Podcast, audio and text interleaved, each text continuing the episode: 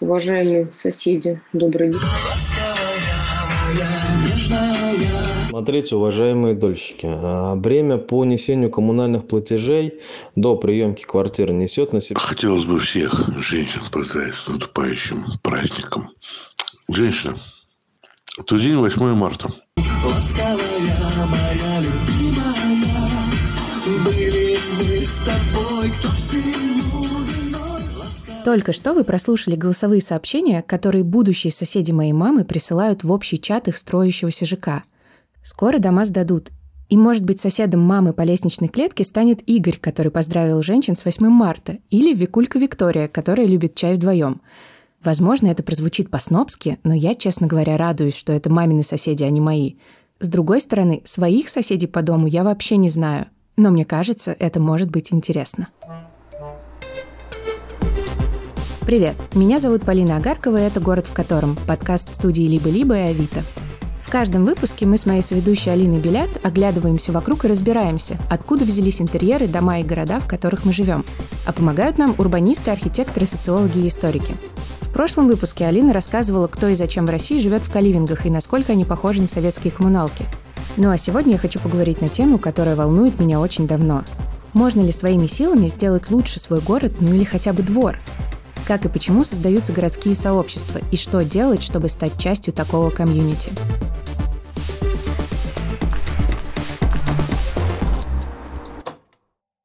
Я уже рассказывала, что я выросла в Саратове. Мне кажется, что Саратов — это город-рекордсмен по количеству мемов про хтонь и разруху российской провинции. Мой любимый выглядит как фотография плачущего младенца с надписью «Мама, ну почему ты родила меня в Саратове?»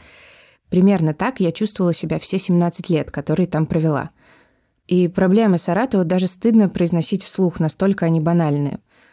У нас ужасные дороги, зимой невозможно дойти до школы, не застряв в сугробе, гулять негде, а вывески у магазинов просто безвкусные. А вот Москва — это другое дело. Москва — это смесь музея и гигантского парка развлечений.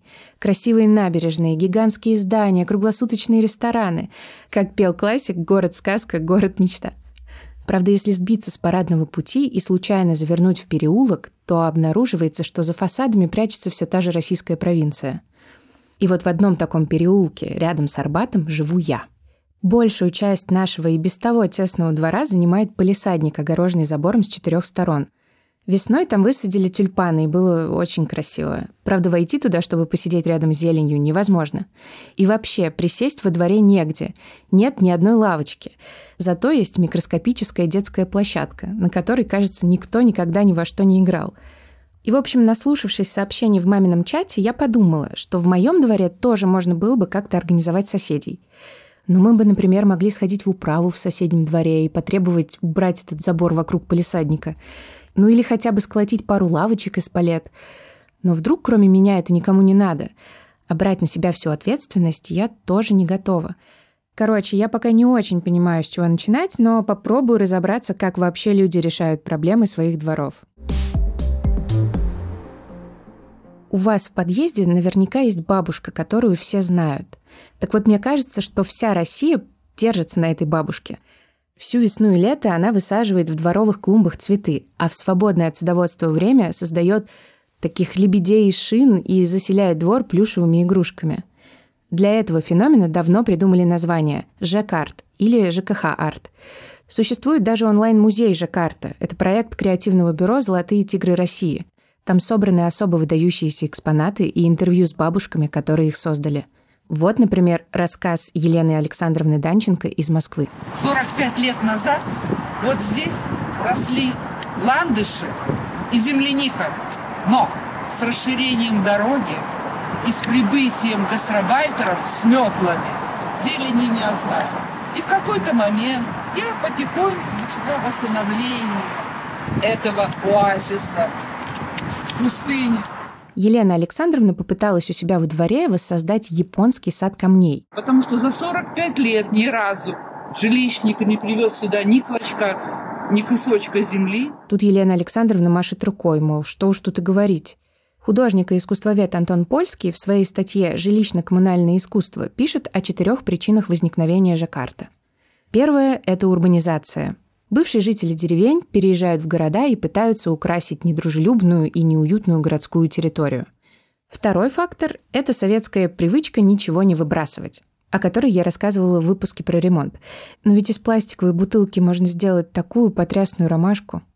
Третья причина – желание самовыразиться. Ну а четвертая – это бездействие властей, о чем и говорила Елена Александровна.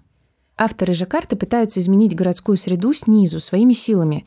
И эта попытка, она очень очаровательная, но мне кажется, не самая эффективная.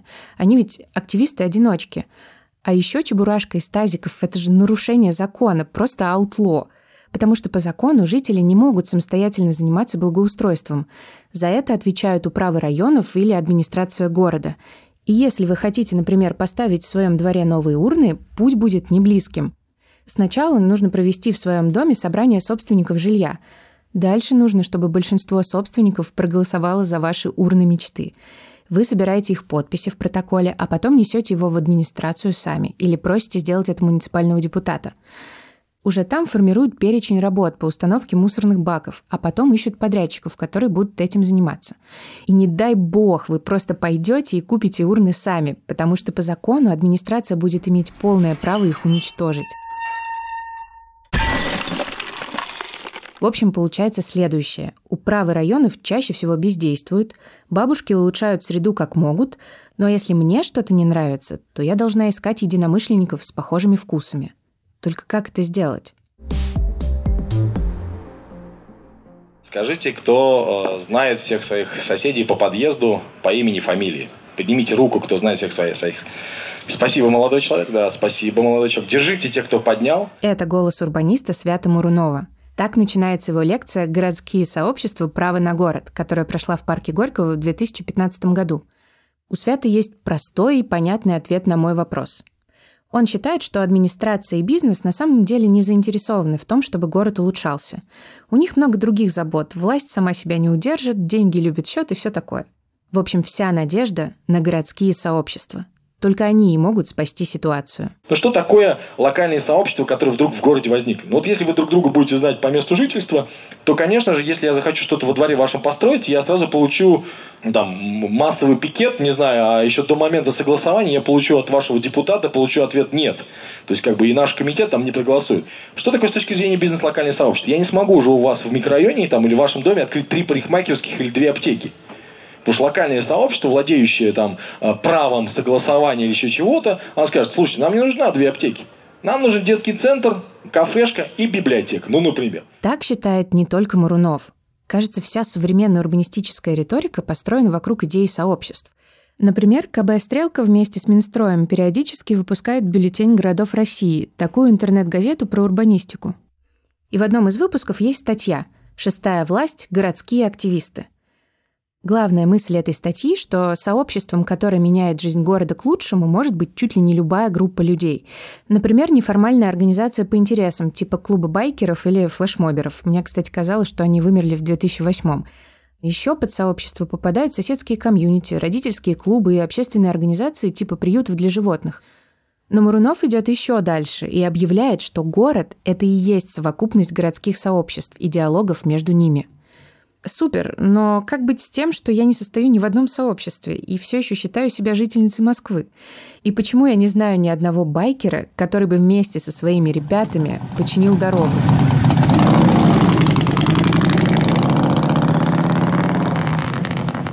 Но тем не менее, вся эта телега про городские сообщества звучит очень заманчиво. Ну да, лично я с ними никогда не сталкивалась, но зато я читала новости про протесты жителей Екатеринбурга, которые в 2019 году объединились против постройки храма. Или вот недавно я узнала такую историю. Свой двор своими силами. Жители устали от неухоженности внутридомовой территории, письма в инстанции писать не стали, и теперь вместо заброшенного двора у неравнодушных людей в распоряжении появился настоящий парк. Эта история началась в июле 2021 года. Ландшафтный архитектор Саша Соколова и продукт-менеджер Никита Комаров решили благоустроить сквер на 11-й линии Васильевского острова в Санкт-Петербурге. Никита родился и вырос в этом городе, но в последнее время живет между Москвой и Питером. А Саша – коренная москвичка и приехала к Никите в гости. Двор первым обнаружил точно я, просто потому что это двор, около которого мы тусуемся с моими братьями. Просто, ну, приезжали к ним, выходили там мячик попинать и заходили в этот двор все время. Этот сквер, ну, это на самом деле не двор. Он не окружен жилыми домами, и он, ну, это действительно по-настоящему общественное пространство. Но при этом из функций э, там э, стоял и стоит до сих пор воркаут, которым очень активно пользуются, и больше особо ничего. И пень такой большой пень, э, вот, на котором по очереди как бы сидели люди, которые приходили туда отдохнуть. Людей прям было на самом деле много, собачников, людей с детьми. Ну, меня это поразило, что как бы так много людей пользуются пространством, а нет ничего на самом деле для того, чтобы им пользоваться. Как архитектор, Саша придумывает классные общественные пространства. Правда, ее работа заключается в проектировке. Она рисует и планирует их на компьютере, но никогда не работает на местности. Поэтому она давно мечтала своими силами обустроить какую-нибудь локацию в Москве. И даже придумала, что отметит свой день рождения на строительных работах, где ее друзья будут рубить, строгать и убирать мусор. Но ее друзей эта идея не очень вдохновила, так что этот питерский сквер оказался прямо кстати. И первое, что сделала Саша, расклеила объявление по всей округе. Закончив э, в этот день работу, я решил вечерком пойти в магазин, однако увидел о, какое-то интересное объявление, вполне контекстное. Вместо того мусора, который обычно висит на столбах и стенах, ну, меня заинтересовало, что «Привет, сосед, мы собираемся благоустраивать сквер, приходи». Я сделал поворот кругом, не пошел в магазин, пошел в сквер. Это Олег Науменко. Он работает в IT и живет недалеко от сквера. Олег увидел Сашино объявление в первый же день благоустройства. А всего к ребятам присоединилось человек 20. Первый наш изначальный план выглядел так. Сделать три скамейки, клумбы и прибраться. И мусорки еще. Две мусорки мы хотели поставить. Ну, мусорки, да, были. В итоге, по ходу дела, мы перепридумали весь проект, потому что много людей вовлеклось в первый день. И мы в том числе поняли в первый день, что мы сильно недооценили количество мусора там был просто ровным слоем все усеяно битым стеклом, и мы его ручками типа собирали. И как бы, пока ты его долго собираешь ручками, к тебе приходят люди, люди хотят тоже вовлечься, и мы как бы расширили наш план с трех скамеек до 12, что ли. Но в первые дни там просто приходили еще такие люди какие-то интересные, которые и вот таких редко встретишь. Они очень мало говорили, просто так молча смотрели, кивали, брали и делали какой-то безумный объем работы там за час, просто убирали половину сквера, он там 20 мешков с мусором собрал и пошел, как бы не попрощался даже. Не, ну надо сказать, что с кем-то из этих людей мы уже там дальше подружились и как-то что-то еще вместе делали и уже болтали, и все хорошо. Но стоит сказать, что они после этого и перестали по, по 50 мешков выносить. По сути, Саша с Никитой вторглись на чужую территорию и решили установить там новый порядок. Но все-таки мне стало интересно, как соседи отнеслись к тому, что перестроить сквер взялись люди, которые даже не живут рядом с ними. То, что не местные, не соседи, это уязвляет меня. На их месте должен был быть я. Почему? Ведь я ведь тоже мог сам начать этот движ, но ладно. Ну, здорово же, когда вместо такой площадки, на которой царит запустение, появится что-то в более-менее пристойном виде, и причем не казенное благоустройство, параллельно перпендикулярно барочная бетонная лавочка. Лавочки в сквере решили сделать из палет. Их купили на Авито по 350 рублей за штуку, а дальше образовался помост для йоги, и палеты для него уже притащили сами жители. Первую часть работ в сквере решили закончить к финалу чемпионата Европы, чтобы всем вместе собраться и посмотреть матч на открытом воздухе – это был четвертый день с начала благоустройства, но все пошло не по плану. Мы вышли с ребятами во двор в 4 утра примерно.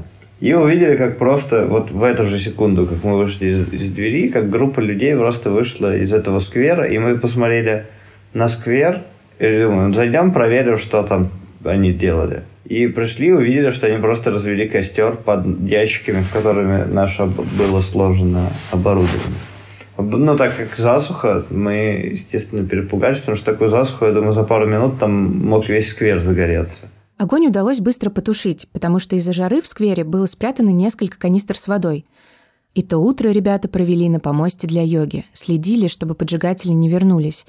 А когда в сквере показались первые собачники, которые могли приглядеть за территорией, Никита и Саша вернулись домой. В итоге поджигателя так и не нашли. Но соседи организовали инициативную группу, которая теперь патрулирует территорию сквера. Ну, такая народная дружина. Просмотр матча решили не отменять. И вот вечер, футбольный матч, кто-то принес колонку и проектор, Никита заказал электрогенератор и... Миранчук, штрафной, удар слева! 1-0! Ну, во время футбола было прям по-настоящему много людей. Я не знаю, человек 100, наверное. Не все они смотрели футбол, кто-то там просто где-то отдыхал, общался. Да нифига, в дополнительном времени уже все смотрели футбол. Это правда. Но, блин, это дополнительное время. На момент записи этого выпуска сквер благоустроен уже месяц. Саша и Никита говорят, что кроме обычных собачников и тех активистов, которые им помогали, там стали тусить тиктокеры. А однажды какая-то музыкальная группа даже сняла на их палетах клип. В общем, там появилась жизнь, и Саша с Никитой хотят продолжать улучшать это место. Но есть нюанс. Формально все, что сделали ребята, это незаконно. Скамейки из палет с точки зрения городской администрации – это в лучшем случае временные конструкции, ну а в худшем – обычный бытовой мусор. Нас все пугают еще вот муниципалитет или кто-то, коммунальные службы придут, значит, нам тоже все снесут, там уберут, но пока мы как-то живем в вере в то, что сложнее им организовывать э, уничтожение этого всего, чем просто ничего не делать. Главный риск — это то, что на нас подадут жалобу, ну, тогда, к сожалению, просто вынуждены будут службы э, на эту жалобу как-то реагировать. Но сейчас идея в том, чтобы познакомиться и подружиться просто с людьми вот во всех этих структурах, э, обменяться с ними телефонами, чтобы если вдруг жалоба поступит, нас как-то предупредили с одной стороны, с другой стороны, чтобы, ну, тоже было понимание у этих исполнителей, что мы вменяемые люди, мы тоже мы не одни, а нас окружает ну, сообщество э, вот этих соседей, которые ну, тоже будут разочарованы, если это все э, вдруг исчезнет.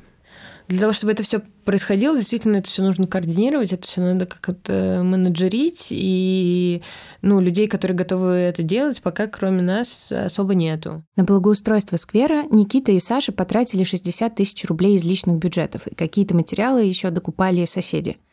А недавно у сквера появился свой фонд, и задонатить туда могут все желающие. Власти на всю эту движуху внимания не обращают. Зато в конце июля на новом информационном стенде в сквере появилась записка с угрозой «Уходите из нашего сквера». Но большинство местных, конечно, рады, что у них появилось такое пространство. Самое ценное – это, конечно, некоторое соседское сообщество, которое тут у нас формируется. Это говорит Олег, вы его уже слышали. Например, вот уже начались поиски какой-то кошки пропавшей, вот объявление повесили, зарепостили в чатик. То есть вот мне кажется, признак, что сообщество начинает как-то жить, это когда изначальная тематика расширяется. Когда я впервые услышала эту историю, я просто обалдела. Мне захотелось тут же организовать чат с соседями и пригласить их постоять вокруг полисадника, познакомиться и обсудить наш двор. А еще сразу вспомнились все бабушкины истории о том, как хорошо было в СССР. Люди ходили друг к другу в гости, не запирали входную дверь, собирались во дворе и доверяли соседям своих детей. Но буквально через неделю я услышала совсем другую историю, уже московскую, и спустилась с небес на землю. Я Таня Симакова, э, главредка сайта The Village. Я живу в Басманном районе. Я купила квартиру здесь э, три с лишним года назад – когда я покупала квартиру, я обошла соседей и приняла решение с ними соседствовать. Но иногда я об этом жалею. Этой весной в доме, где купила квартиру Таня, начался капремонт. Это значит, что по мере выполнения работ собственники квартиры и управляющая компания должны принимать результат у компании, которая этот ремонт делает. В случае Тани в состав этой комиссии входит еще и муниципальная депутатка от их района. И это очень кстати, потому что никто из Таниных соседей не готов в этом участвовать. Тогда депутат по нашему району Евгения Ремезова лично обошла всех и добавила в чат тех, кто, ну, в общем, был в наличии. Но это даже лучше, чем WhatsApp-чат э, группы детского сада, честно говоря. Люди абсолютно не понимают вообще, куда они попали, зачем, почему. Никто, конечно же, не смотрит на документы, которые присылаются, на проект этого капремонта. В этом чате есть, э, э, ну, что называется, прораб да, нашего ремонта, и есть э, депутат. Евгения Ремезова потрясающий депутат. Я, честно говоря, с такими очень давно не сталкивалась. Она очень грамотно общается с людьми, и она объясняет, почему нужно приходить на эти собрания, почему нужно приходить а, на приемку там а, разных инфраструктурных штук в подвалы. Вот, почему нужно задавать вопросы не в чате, а конкретно людям, которые этот ремонт делают. Но, честно говоря, это не помогает. Люди, которым типа за 40 сильно, а то и за 50 или 60, пишут там какие-то вещи, которые ну вот как в районных группах бывает, знаешь. А вот в советское время нам, значит, полностью меняли там вот это вот или там. А в советское время нам обещали провести горячую воду в наш дом. Самый, конечно, классный чувак — это Юрио Драмер, он так обозначен в чате. Чувак, который очень любит слушать э, одну и ту же песню группы «Металлика» по кругу. Э, вот, и просто как бы когда во дворе звучит группа «Металлика» песня «Unforgiven», я понимаю, что Юрио Драмер проснулся. А, вот, и он он очень классно выражается. Например, прораба он называет бугор. И он абсолютно уверен в том, что мы вот все собравшиеся в этом чате люди должны решать его проблемы. Вот ему не нравится, что значит там грустно, а что и так хочется повеситься, потому что все серого цвета. Давайте красить все в салатовый. В общем, Таня чуть ли не единственный собственник, который ходит на все приемки ремонтных работ. Но однажды она уехала в отпуск, как раз в тот момент, когда сдавали канализацию. И муниципальная депутатка выяснила, что всю канализацию в доме вывели в один колодец, хотя раньше их было три. Создаст ли это засоры канализации? Вероятно, написала Евгения Ремезова у себя в Фейсбуке. Она возмутилась, даже написала об этом в своем блоге, что вот жителям абсолютно все равно, что происходит, значит, у них там на капремонте, а потом ведь э, с этим жить именно им.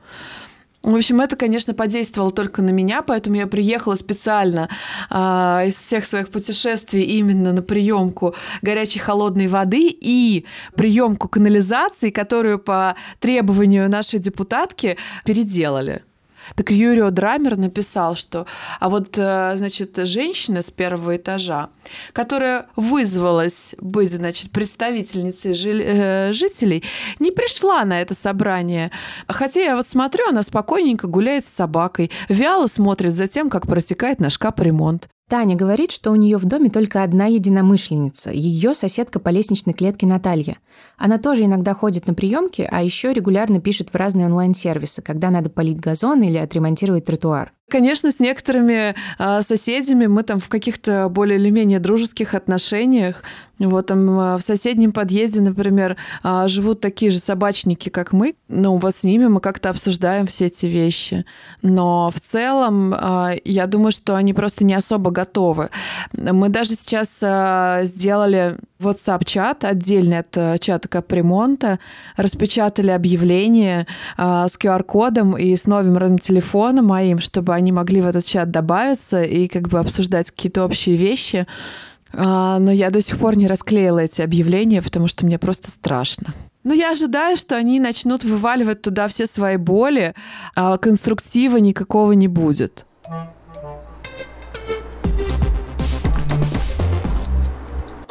Если вы, как и Таня, устали от своих соседей, у меня есть отличная идея. Этот подкаст мы делаем вместе с Авито – там можно не только купить или надолго снять квартиру, но и найти посуточное жилье. Представляете, неделя без звуков ремонта, стука по батареям и плача чужого младенца. Ну или что вас там бесит в ваших соседях?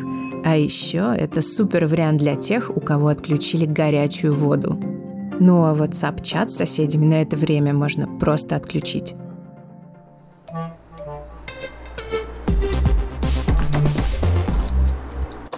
После нашего разговора Таня все-таки повесила объявление в своем подъезде. Ну а я осталась в полном замешательстве. Вот почему в Питере люди организовались вокруг какого-то сквера, а в Москве соседи по дому не могут поучаствовать в приемке канализации, от которой вообще-то зависит, не затопит ли их всех фекалиями. И только одинокая мундепка бегает по подвалам и заставляет прорабов работать.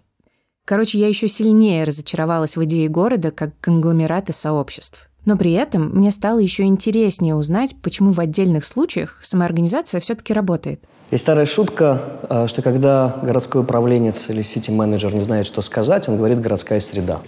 Когда урбанист не знает, что сказать, он говорит «городское сообщество». К сожалению, э, в каждой шутке есть только доля шутки, и словосочетание «городское сообщество» за последние 10 э, лет превратилось в слово «клише». Соответственно, утратив свой смысл, городское сообщество оказалось очень удобным, расхожим словосочетанием, которое теперь можно встретить в самых разных проявлениях, в самых разных текстах, в самой разной риторике. Профессор Виктор Вахштайн, кандидат социологических наук, давно критикует повсеместное использование термина «городское сообщество». У него даже есть курс на YouTube, где он рассказывает о городских сообществах с точки зрения хардкорной социологии. Вы только что слышали кусочек. После просмотра я решила созвониться с Виктором, чтобы наконец-то уже разобраться, что такое городские сообщества, как они формируются и как так вышло, что я столько о них слышала, но так редко встречала их в жизни. За этим словом может стоять все, что угодно, в зависимости от того, в каком языке оно сказано. Если это язык такой обывательского здравого смысла, то под сообществом подразумевается компания друзей. Понятно, что это не то, что имеют в виду, когда говорят сообщество, скажем, урбанисты или политики. И в политической риторике слово «сообщество» сегодня функционирует в двух модусах. Первое – это когда а, наши замечательные городские левые активисты пытаются придать ему статус магической формулы. Люди сами объединились для того, чтобы противостоять застройщикам, властям, коррупции, не дать, не пустить, остановить. Пора вернуть этот город себе. Право на город – это право сообществ.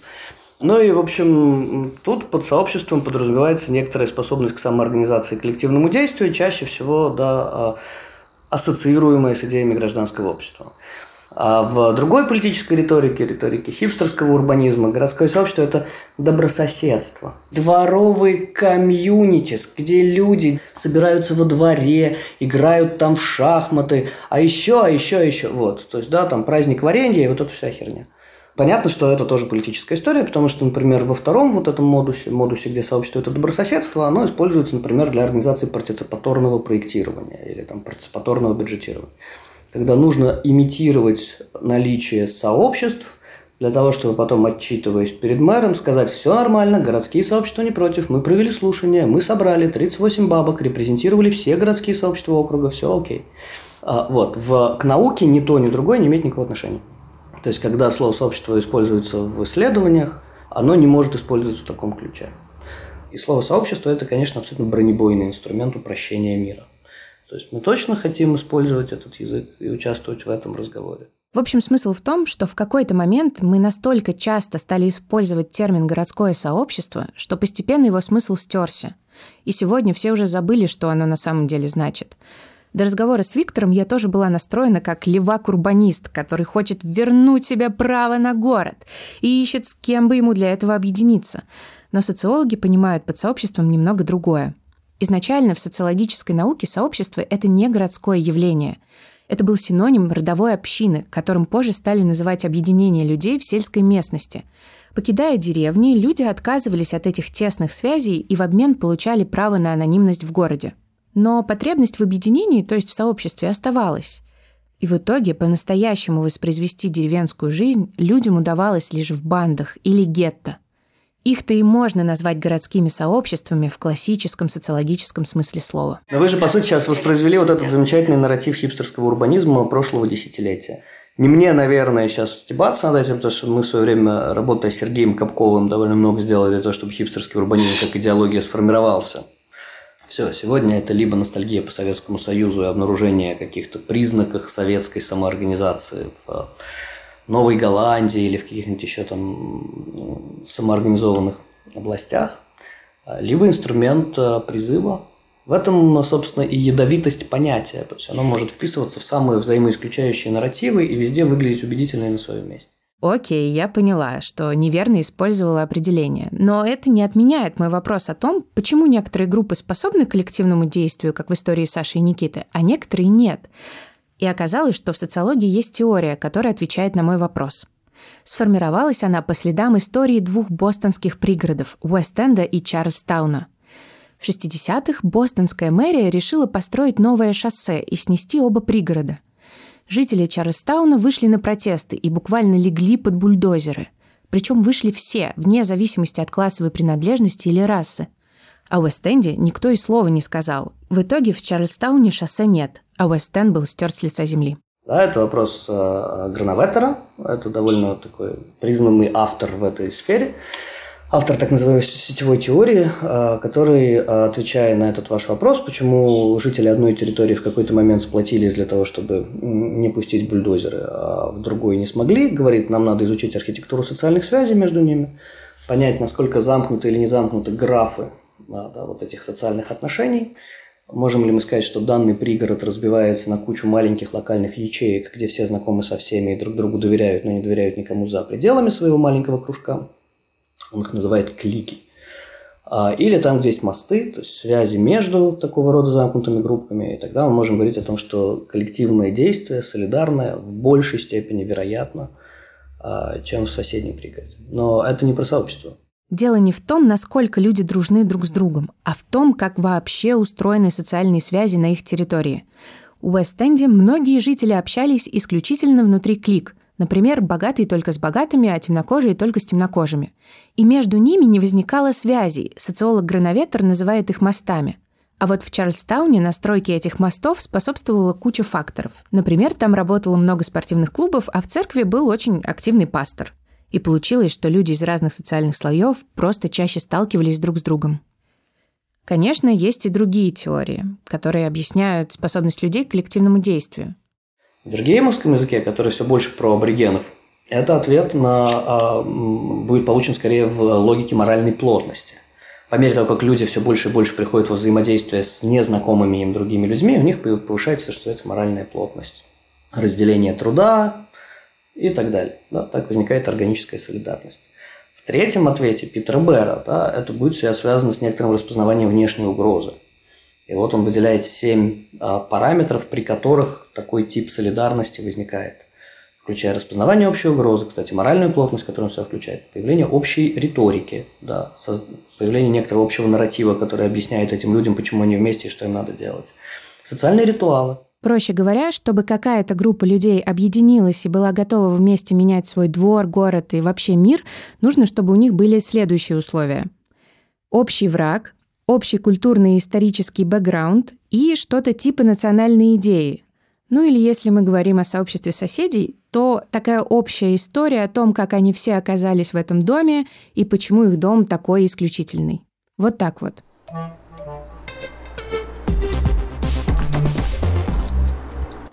История Тани показывает, что самоорганизация и мобилизация людей не происходит просто по факту их проживания по соседству. Вероятно, ее коллеги по чату не воспринимают плохо выполненный капремонт как угрозу для их комьюнити.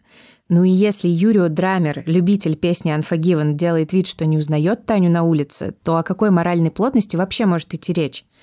Зато вот Никита и Саша рассказали мне, что недалеко от их сквера находится кафе, которое открыла местная жительница – может быть, именно там образовались мосты между кликами 10 и 11 линии Васильевского острова. Ладно, это, конечно, все около научные гипотезы. А реальность такова, что и бабушки с Жакартом, и Никита с Сашей, и Таня — это люди, которым просто больше всех надо. Они пытаются сделать город лучше, и иногда, к счастью, к ним кто-нибудь присоединяется. Надеюсь, я тоже когда-нибудь буду жить по соседству с такими людьми.